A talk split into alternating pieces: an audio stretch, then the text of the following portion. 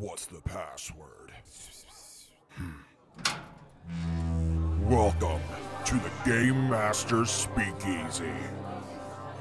Brought to you by the record button. Good day, and welcome to the Game Master Speakeasy. Uh, I see that you have found your way here. Thank goodness, because it's coming down out there. Uh, I want to say real quick, um, if you're listening to this at the time of release, Happy New Year! Happy New Year. Happy New Year! My name is uh, Cody. And I'm Lance. I'm joined by my, my buddy Lance here, and we are here to talk to you today about uh, our favorite thing to do, uh, a couple of our favorite things to do when, when you're landlocked. Because what the heck else is there to do when you're landlocked besides play RPGs, run RPGs, and enjoy a nice uh, little beverage here and there? It's fair. Uh, but we're here to, so come on in, pull up a chair, uh, grab a drink, especially a, grab an age appropriate drink for whatever age you are.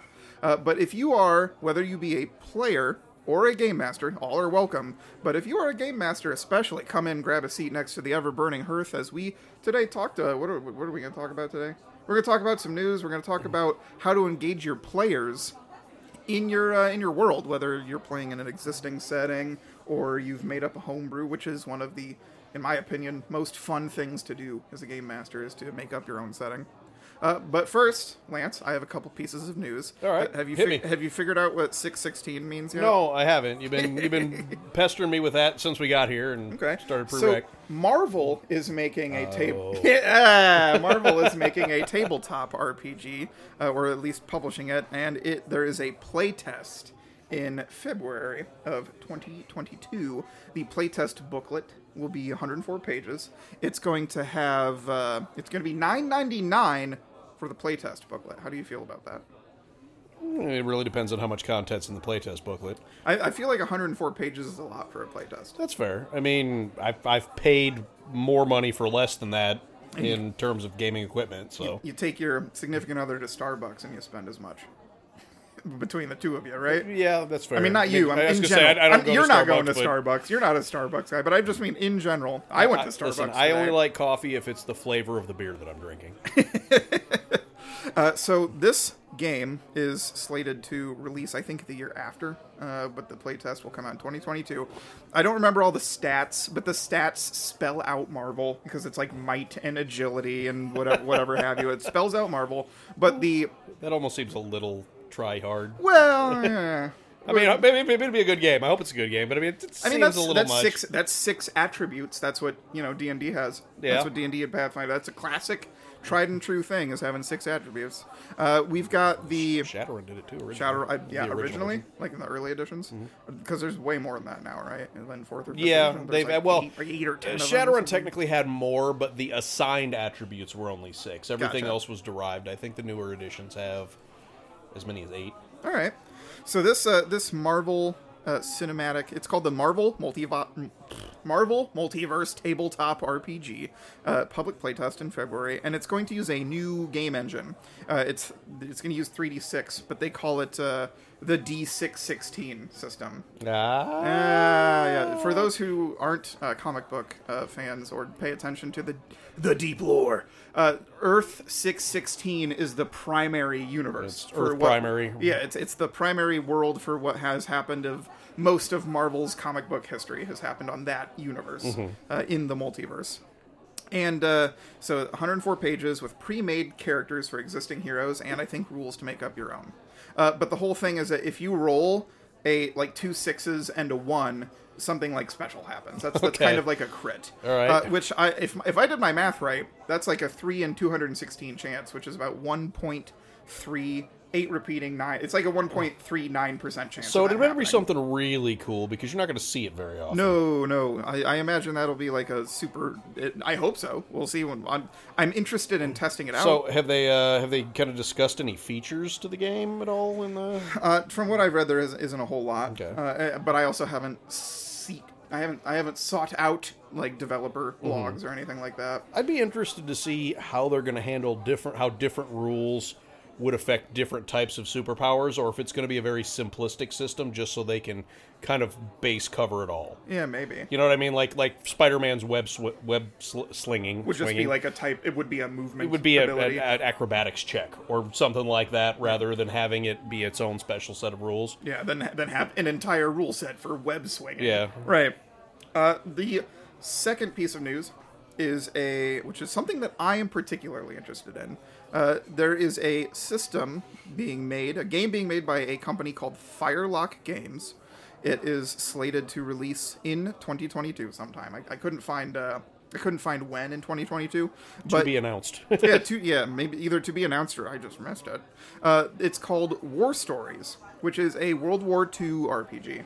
No, no weird occult so stuff. just no, it's just, legit World War legit, II legit combat. World War II, uh, where you assume the uh, role of members of the either 101st Airborne, Okay. those that uh, parachuted in, Mm-hmm. uh, or the British 6th Airborne, and it's going to use the Mutant Year Zero engine, which is not which is another system we have to run Yeah, that I gonna have say, I've read. never, never played it. I've read about 80% of that and still would like to run it sometime. My only experience with it was the actual video game. I played a little bit of that. I really enjoyed that though. So you have experience in the Mutant Year Zero game. Uh, just the video game, not Yeah. the tabletop. So we should play the tabletop, and we'd have a, we'd have at least an idea how this uh, this game will work. Yeah.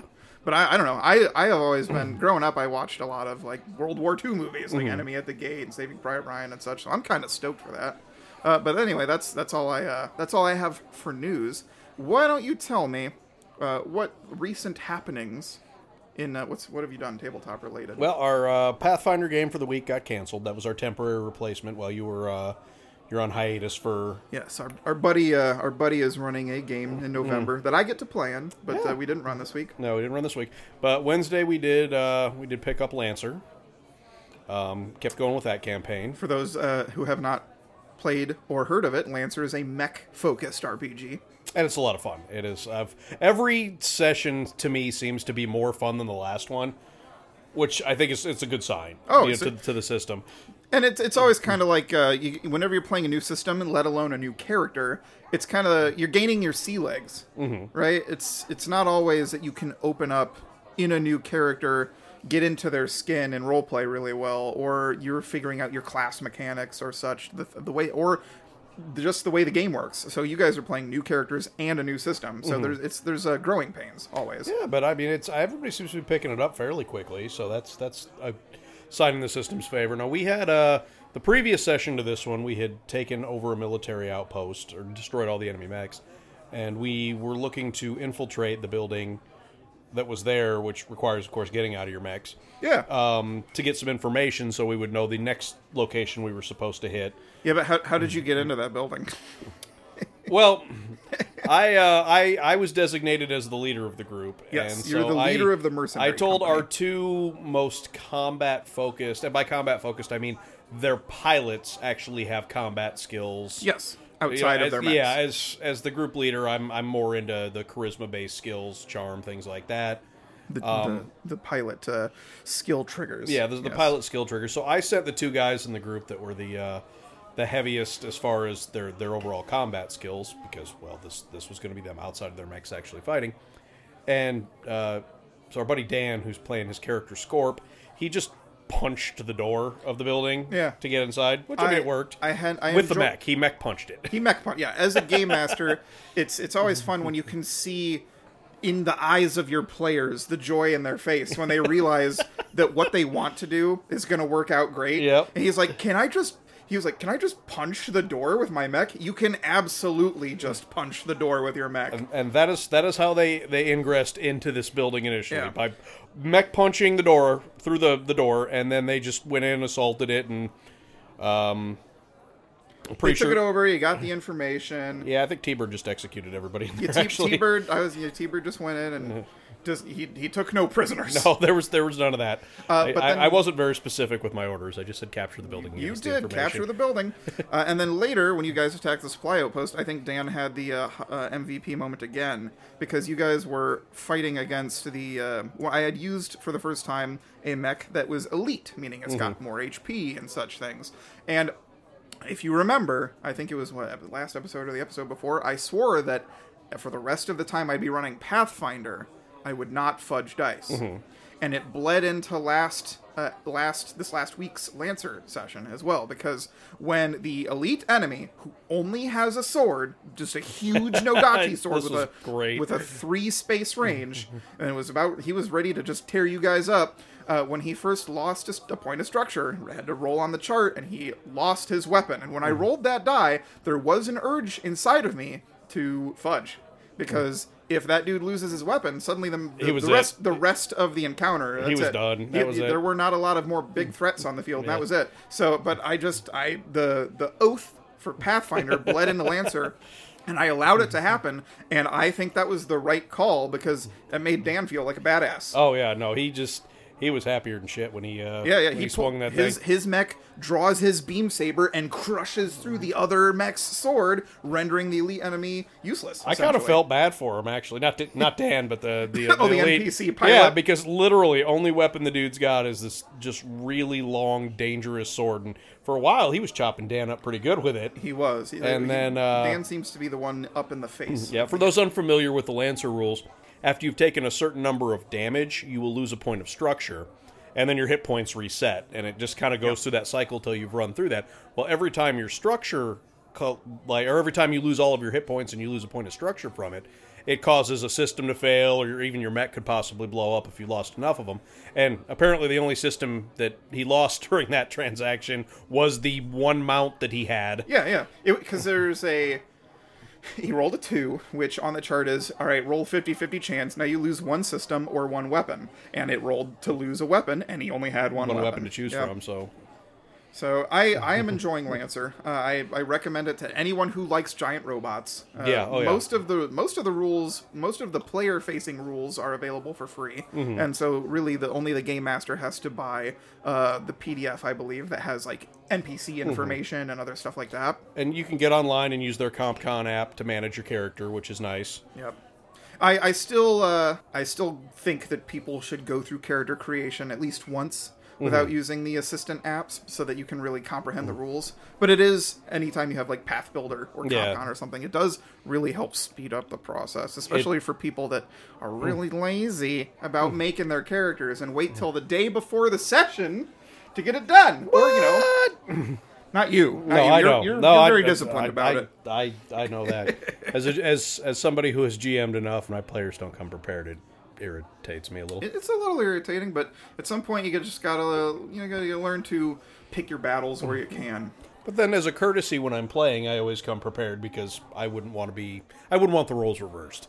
Hey, everyone, any player listening, if you've never GM'd before, give it a try. You'll understand very soon.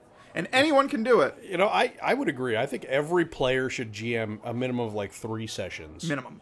Just just so that you understand what you're putting your GM through from time to time. A little empathy. little empathy, yep. Uh, speaking of players and the GM relationship, uh, what before we pop open today's topic, uh, what uh, what beer are we drinking? Well, tell us about it. Um, well, like I, it. It's- am currently about halfway through a um, a mocha espresso barrel aged porter. We drink a lot of dark beer. I do drink a lot of dark beer. We, uh, it's- well, it's a lot of dark beer. In defense, and the warmer months come up, I would imagine that I'll be filtering in something a little little lighter colored than this. But I mean, for the Happy most part, New Year! Happy New Year. We're in the Midwest, Nick. It's cold as heck. How about you? What do you got in front of you? This uh, vanilla coffee lager, I can really taste the vanilla. It's very pleasant. I enjoy it a lot. Thank you for bringing it today. Absolutely, I was busy with a with a family thing. the family thing. Yep. All right. So now that we have uh, got our drinks in front of us, what uh, did you remember? What I said today's topic was? Yes, um, getting your players invested in your world. That's right. How do you get your players invested in your world? I'm asking you this question. This is not hypothetical. Answer this question. Um, I think the, the biggest step that you can do as a GM, if you really want to get your players invested in your world, is to start out at character creation. Mm-hmm. I like to, if I if my players and me both have the time to do it, to sit down and have and help them with character creation to build their character, kind of already pre-stitched into the world yeah. you know, so that that, and I mean, depending on whether or not it is uh it is a homebrew world or kind of a partially homebrewed world, or whether you're using a uh, you know an already already built world. sometimes, especially when you're, you're talking about the uh, the homebrewed stuff, you can kind of build a portion of your world around that character to give them a feeling of, of kind of inclusion into that world. So I like to start with my characters at character creation and like rather than just letting them make the character, I want us to make the character together. Mm-hmm.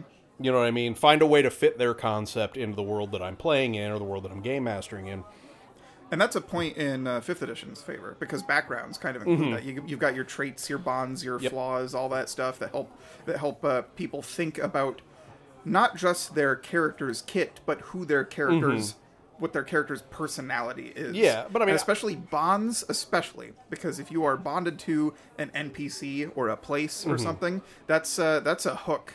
Uh, that your players are fish and they come with a hook in their mouth in that regard. Well, and it's it's nice too. Like if you've got a character who says his concept is to be a part of a secret organization or an order of knights or something like that that doesn't already exist in the game's canon, yeah. build it for him. Yeah, absolutely. If you if you're if you are willing to uh, be a little bit malleable, you can in, find ways to Mm-hmm. Yeah, you- incorporate their ideas into the canon. You know, it doesn't matter if you are playing in uh, in Paizo's Golarion or uh, Forgotten Realms or Dark Sun. You know, as long as the player's idea uh, you believe it can fit into it, you can work with them to help create your version of the Forgotten Realms or your version of Golarion. This is that's your table that you're playing Well, and, at. and the more invested that the the player is in the character and that the character is in the world, Yep. the easier it's going to be for both adventure hooks. The easier that it's going to be to get them to care enough about their character that they don't end up throwing them in the jaws of the first monster that comes along Yeah, if they're having a bad couple of bad rolls. It comes back to your character creation point, Mm-hmm. right? Where uh, like it's a little bit baked into 5e, but I know something that we have often done is you you provide a questionnaire to your players. Yeah. Hey, you know, what what do you what does your character hate? what do they like to do? You know, what would they do in this situation? once upon a time, long, long ago, there was, uh, and I'm sure that they probably still have it in some incarnation, but there was a big Shadowrun forum. And on this Shadowrun forum, some guy had put together a 51 page questionnaire for Shadowrun characters. I'm sorry. I used to What? Like some kind of absolute monster. This is not this is not a good thing as a GM to do. Okay. But I used to subject my players to that To the whole the 51 whole You thing. maniac. I mean, it was basically like making them fill out a long form job application to play a character. No wonder Dan hates character creation. Yeah, that's probably part of it. It's I- your fault. It probably is. but in my defense, since then, most of my questionnaires have stayed under 10 questions just to get some basic ideas of where the character think fits in the cosmos. number. I think it is too. 50 is 10 or way too much. 51 pages. Of, Oh, no, not 51 pages, 51 questions. Fif- oh, 51 questions. yes, 51. That's still a lot. That is a huge amount. 51 questions. and I, you know what? Here's the thing. I used to fill it out for my characters too, yeah.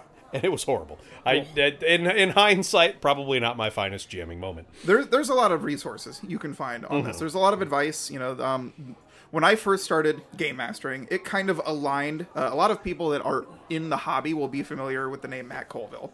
He's a he's a he was a writer at Tur- Turtle Rock Studios. He's uh, got his own couple of kickstarted books for the fifth edition setting, and he's got a lot of uh, he's got a series of videos on YouTube called Running the Game, and that that was actually something that helped me uh, learn a lot in, as as I got started. You're- And he talks about uh, he talks about having your characters uh, inspirations and things like that uh, and and roping them into the world but i'm going to talk about uh, npcs Okay. so I, was there, i interrupted you What Well, you- I was just I was just going to say i continue You're kind of fortunate because you started GMing after this stuff was all very widespread on the Oh, internet. yes. Yeah, the- like when I started game mastering, YouTube wasn't even a thing. that's true yeah you Like, were you know, Matt the Colville existed because he predates me in this industry as far as I'm you aware. You were gming logging into the internet screamed at you yeah, no, it did. AOL was very upset. Yeah, it no, sounded like it was dying every time you tried to get onto the internet. for all you kids out there, just Google dial-up noises, okay? Because that's what I had to endure when the internet started. That's also and how then you had I to you had to worry about someone answering the phone. Yep. Yeah. Hey, producer, throw in some dial-up noises.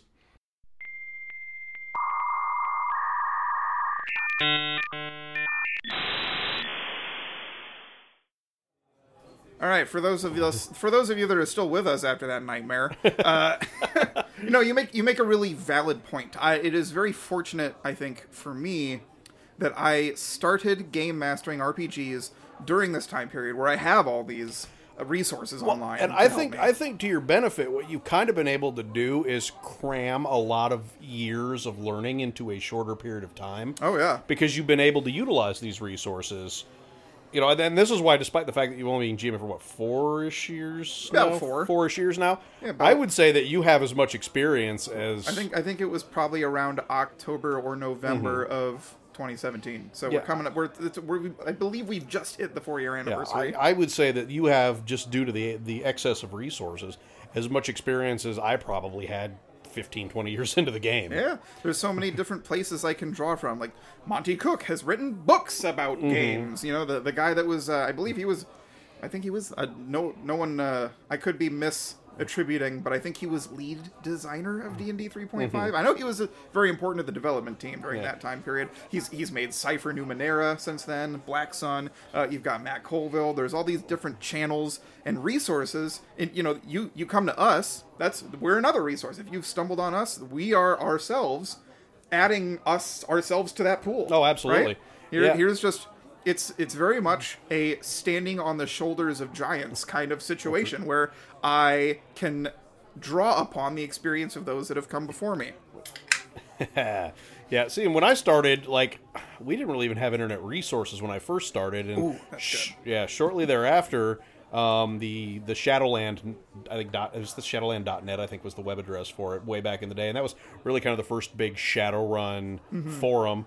Uh, eventually, um, Pinnacle put together a forum for Deadlands that is still around today on their site, I think. Pinnacle being the people, Uh, yeah, the people- Deadlands, people and more Deadlands, well, more, Savage more Worlds. popularly these days is Savage, Savage Worlds Worlds, yeah. because it's adaptable to many settings. Um, but yeah, I mean, then they have their four forums, but I mean, other than that, I had very little. You to had go. Jack Yeah, I, I, I. I didn't have experienced people like you know Matt Colville to to to listen to. I couldn't watch things like Critical Role. Yeah.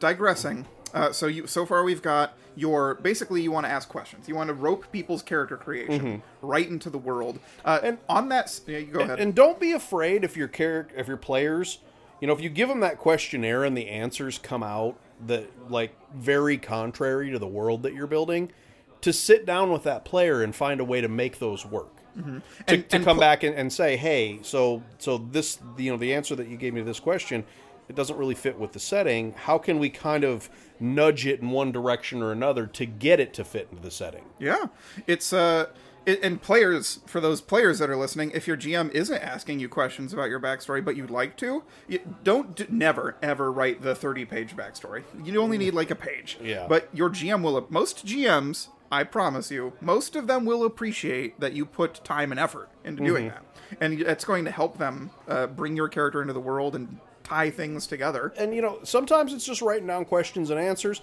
You know I, I i've always kind of been of the mind that that you know you can either answer a handful of questions or if you want to write me a story for your character i'll take that instead. I would actually much rather have the story but i do understand that not everybody is a writer.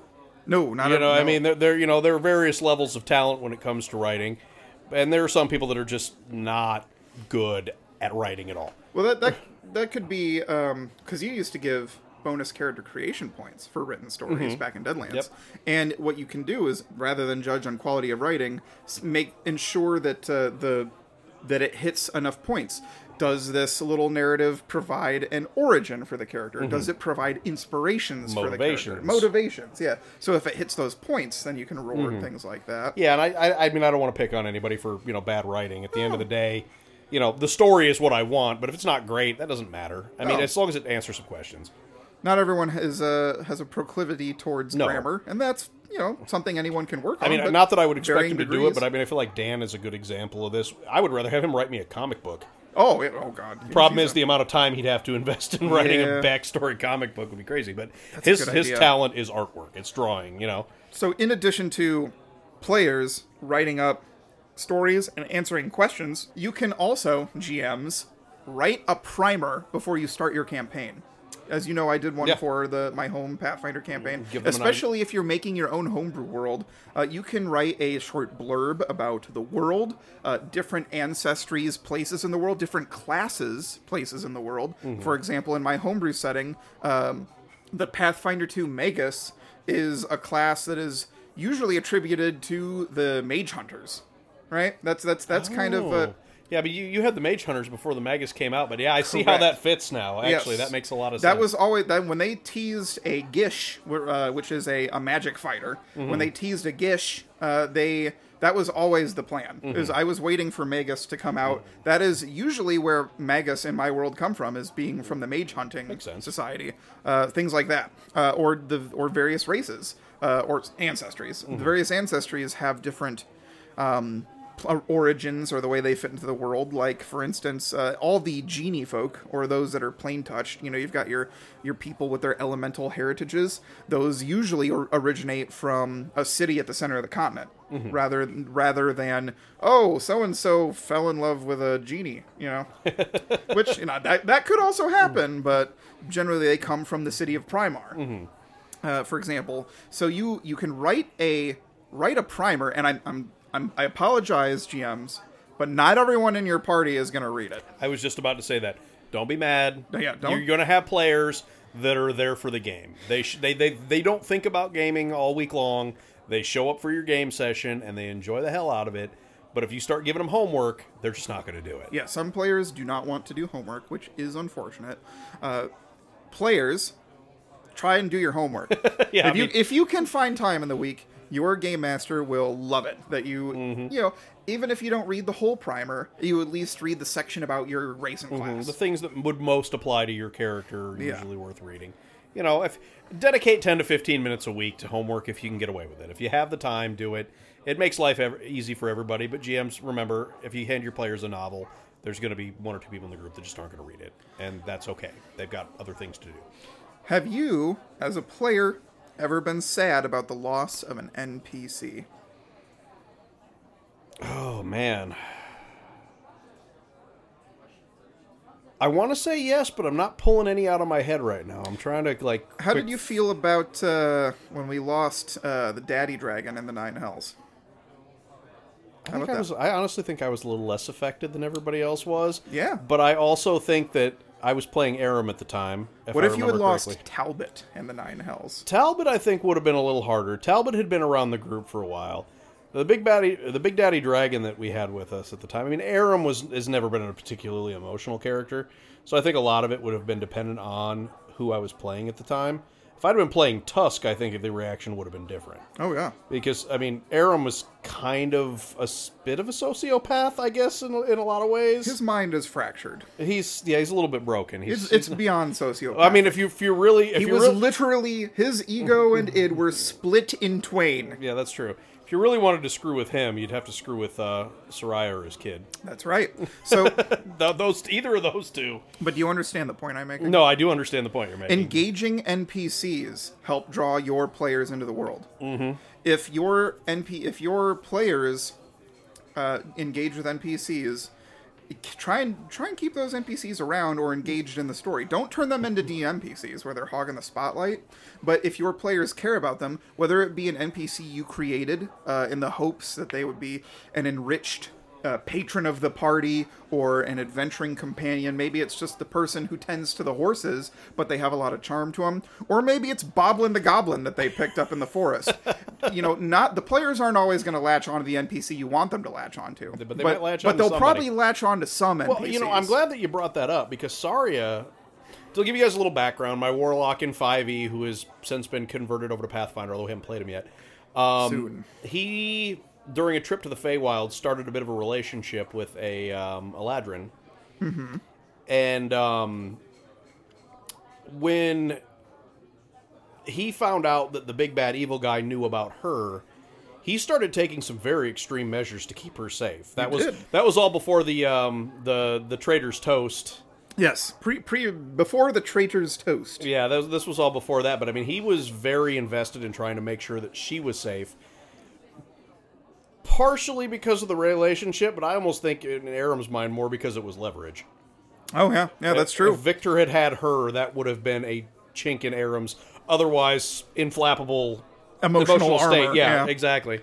And now they have a kid together, so that's even better. I'm waiting to see how Cody liability. tries to screw me over with that. But It's a, it's a liability. but yeah, I mean, there's there's definitely ways to get your players emotionally invested in. NPCs. in NPCs. I think I think for me, NPCs are one of the single most powerful tools to get your players caring about the world. I mean, the dwarf that betrayed us betrayed us. for an NPC. For an NPC. He betrayed the entire party because of an NPC that I improved on the fly and then later fleshed out. It's Because he's a thirsty bitch. And long story short, if you're if you come up with NPCs, whether they start off being one dimensional or uh, they are start off three dimensional, if your players start to seem like they are gaining attachments, flesh that character out, get Oh, yeah. them more involved. Run the attachment. Make the attachment a thing. Yeah, and if you really want it to be uh, dramatic, you can put that character in danger. Uh, especially uh, that that'll really spur the party's inspiration. Especially sure. because I would go as far as to say that Talbot is the most beloved NPC in my Forgotten Realms campaign. That's his first statement. And you guys, you guys were willing to fight to rescue him from We to, literally went to hell to get him back. You literally went to yeah. You you went to a you literally went to hell to get him back, and you literally went to hell to get back Ulrich, who was uh, a captured player character. Yeah. But still, you've got two beloved NPCs. You will go to hell and back to get them. And I mean, a lot of this building up, you know, finding a way to attach a, a player to your world is there to drive the motivation of the storyline. It is, yeah. I mean, you know, even even badass adventurers, you know, convincing them to dive headfirst into hell, that's a hard sell for anybody. It is. You have to be able to get them into a position where they're invested enough in the NPCs or the world itself that when you want as a game master to direct the, the campaign toward the nine hells, then you you have to have that leverage on your players to get them there. Otherwise, they're going to refuse. I mean, if there's if there's it, it really comes down to motivation more than anything else. If And there's at no the end of- motivation to go. At the end of the day, if it's not a railroad, they could abandon Mm-hmm. that NPC. Yeah. Yeah, They could, but then that's going to have heavy story implications. But well, not only heavy story implications, but if there's an emotional investment in Yeah. that NPC, there's going to be emotional implications. it usually starts drama within the party, which is Yeah. as long as you know, as long as people aren't hating each. It's it's it's very fun as the dungeon master or game master to see your players argue. Mm-hmm. They aren't they they are or not rather. It's not the players that are arguing in these situations. It's the Yeah, characters. as, as long as it's the characters Yeah, the- that and is doing that. It's dramatic. Like the argument that we just had. You guys got Ulrich back, and then he wants to go to the islands, and Leah wants to go to the high forest. Yep. And that created tension because that's how you that's how you create drama. Yeah. It's tension and then resolution. For sure. And uh, that is a wonderful tool to keep in your back pocket. Pay attention. Uh, here's another thing you can do. Uh, in addition to the NPCs, another way to get your players invested in the world is pay just observe take careful consideration of what your players like to pay attention to when you if your players uh, y- there's usually the player that likes to role play uh, going to the general store and there's some players that do not care they just they just are willing to say hey i want to spend five silver and get a dagger Mm, How, cool how much is this item? cool. I'm going to subtract that amount of currency from my thing. don't make that player role play the general store Mm-hmm. trip if it's not important to the story Not only that, because if, if it's that player alone that's going to do it, the rest of the party is typically sitting there doing nothing. So Yeah. if the player is not going to enjoy the interaction with the shopkeep, then just hand wave it. Just Yeah. you know, here, okay, subtract this amount of money from your character. Here's your dagger. But that same player, if that same player seems to take interest in forbidden knowledge, tease them with tomes and books, Mm-hmm. Oh, or sure. or they they pay attention to you know just take not take note, at least a mental note of which players, not their characters, but which players seem to be interested in different things. Because some players like role playing with shopkeepers, some like learning about, some actually will like learning about the history of the world, the hidden hidden history of the world, and that's awesome.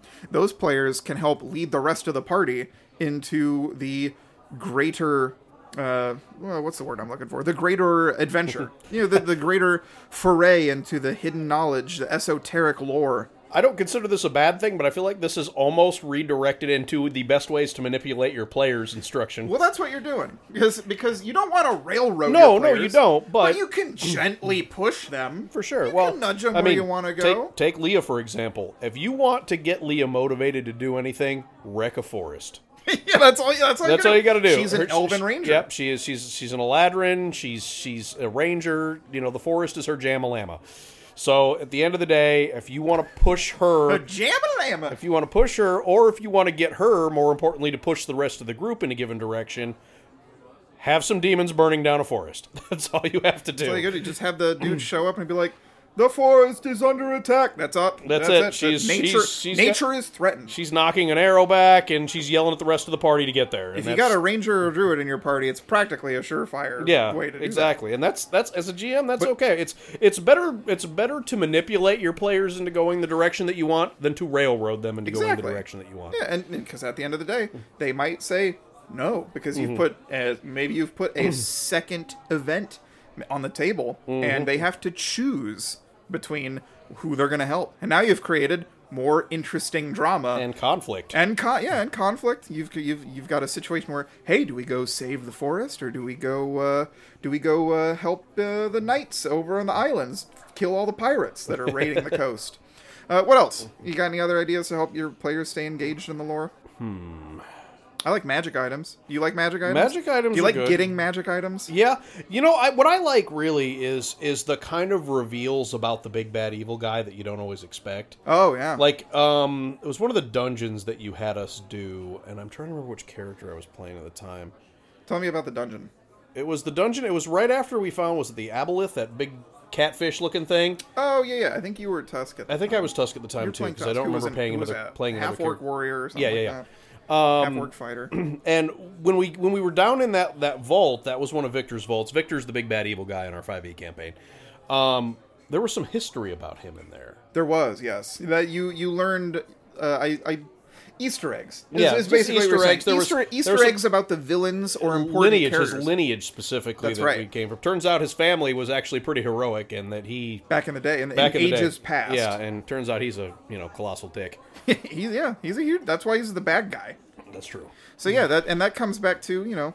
Um, the, the quest that your players are on Easter eggs about Yeah. the main mission, the main uh, the main adventure, the main mystery, little uh, hints that they that'll Mm-hmm. Well- help. Uh, And I, I think revealing the presence of those Easter eggs in a way leads us to want to get more of the Easter eggs. right. You know what I mean? Like that is it's, it's a very subtle tool, but the fact that now that we know that there is a history about this guy out there somewhere, Yeah. and that apparently he keeps bits of it or little bits of it hidden in his vaults, mm-hmm. or at least in this particular vault, is almost its own motivation for us to continue to seek out his hidey holes to see if we can figure out you know what we need to know about this guy. Because i mean powerful as he is i feel like in order for us to beat him we're going to have to have a trump card. That that kind of rounds back to providing your players with intel. Mm-hmm. Because if you don't if you don't give an example if you don't show them that this character has a recorded history of the lineage out there they're not going to know. You're the game master. You've got everything in your brain. So you, sure you know he's got an ancient history but if you don't leave a clue the players are going to have no idea. You might expect them to be curious about uh, their lineage but if they don't know that they can find that they might not think to look for it. and it's a nice indirect way to provide a third dimension to what would otherwise be a two-dimensional villain Right. Oh yeah, yeah. Because you're I mean, giving. be, being an overpowered evil wizard is it's cliched enough that you know it's been done so many times before. You have to give this guy motivations and and reasons for doing what he's doing.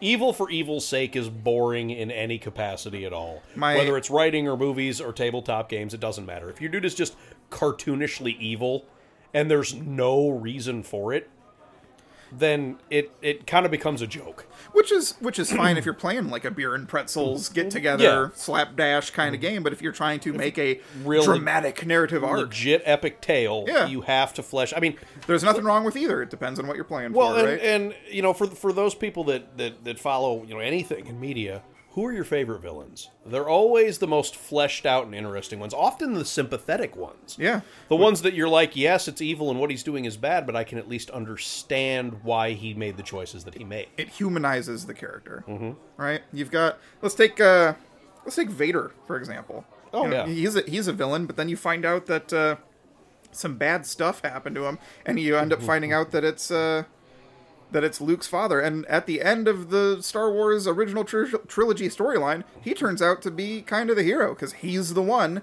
that throws the Emperor down the space well. Spoiler alert. Yeah, oh, sorry. Yeah, I guess if if you haven't seen Star Wars yet, uh, Movies then that came out in the 70s and 80s. yeah, Vader is Luke's father. Yeah. Oops. My bad. uh, but yeah, you you create a sympathetic villain, and I I did that with these little Easter eggs, and uh, I could see the looks on some of your faces when you read those that letter to his his sweetie. Yeah. because that's what you found is uh, among among lineage stuff you found that uh, this guy this ba- this big bad evil guy his number one motivation is love Yep. And that is something that Aram, being a sociopath, would probably choose to use against him. oh oh yes probably likely but i'll be interested to see because we've taken a whole year break from that campaign Yeah. and we're about to start up again so it'll be interesting to see see how I feel about the witch as a class. yeah i i think it'll be fine I hope it will. I'm just I'm I I think the problem it's going to force me to change my play style entirely because there is no equivalent to the warlock in Pathfinder from a mechanical standpoint. yeah not a one-to-one yet No, I mean not not even close to a one to one. so what else anything else before we wrap up that topic any other major points about how to get your players invested No, I don't think So, so in summation, see if you can get your players to help rope their ba- tie their backstory into the world ahead of time. It starts with character creation. yeah, it does. It can start with character creation, where you try and get them to, you know, write a primer, ask them how their characters are roped into the world, uh, ask them questions. You know, what do you want? What does your character want to achieve? What do, what do they hate? What do they fear? Those types of things. Uh, Find, find a way to tie their character into the world at character creation, and you will have done yourself a huge favor starting early on. and but don't don't force it. No, no, no, no, no, no. Because if you've ever played a character where you left a lot of their backstory open, it's sometimes fun to uh, to discover traits about their character after the fact, you know, as as through role playing on the. Because when I first played a, a dwarven fighter and you were playing a goblin, I kind of decided uh, when in our first role play interaction that I didn't like goblins. I did not decide that ahead of time. Yeah. and Well, it, it made for some And interesting. I, I do kind of leave a lot of uh, intentional gaps in my character stories um, to help fill those out. Because there'll be some times where something will happen and the players will be discussing it, and it's nice to have enough vagary Yeah, and that I you- can just fill it in with some completely made up on the fly story stuff. Yeah, and then you can write on your character sheet after that encounter is afraid of spiders or something like that. Witches. Or yeah, is afraid of witches. I mean, Bog was not built to be afraid of witches. Yeah. So, see if you can get your players to ro- uh, to buy into your setting at character creation. Provide them with the tools to do so. Engage them with their favorite NPCs, and leave tidbits of information about the things that they're interested in. Easter eggs to keep them hooked. As samplers, you know, you go Mm-hmm. to the store and they're they're showing, hey, you want a sample? Heck yeah, I want a little taste of free food. I never buy those things, though. Yeah, but you still you still eat the sample, right? Yeah, I do eat the sample. All right. So I think uh, I hope that you have enjoyed your time here today, and you have learned a little bit about.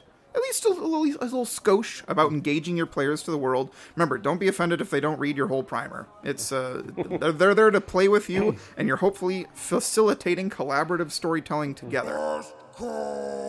Oh, that's last call, according to Grognar anyway. But if you want more of us, you can find us on recordbuttongroup.com, along with the other shows produced by the Record Button. You can find the Record Button on Facebook and Twitter and Instagram, where you can find updates and news. Please share us with your friends. We're on Spotify, Apple Podcasts, and YouTube where you can rate and review us, maybe even drop a comment. Pretty, pretty please. We want to hear from you. Uh, you can also reach us directly at gmspeakeasyofficial at gmail.com. Shoot us your questions, comments, concerns, or compliments. Uh, until the next time, I'm Cody, And I'm Lance. and this has been the Game Master Speakeasy. Please get home safe.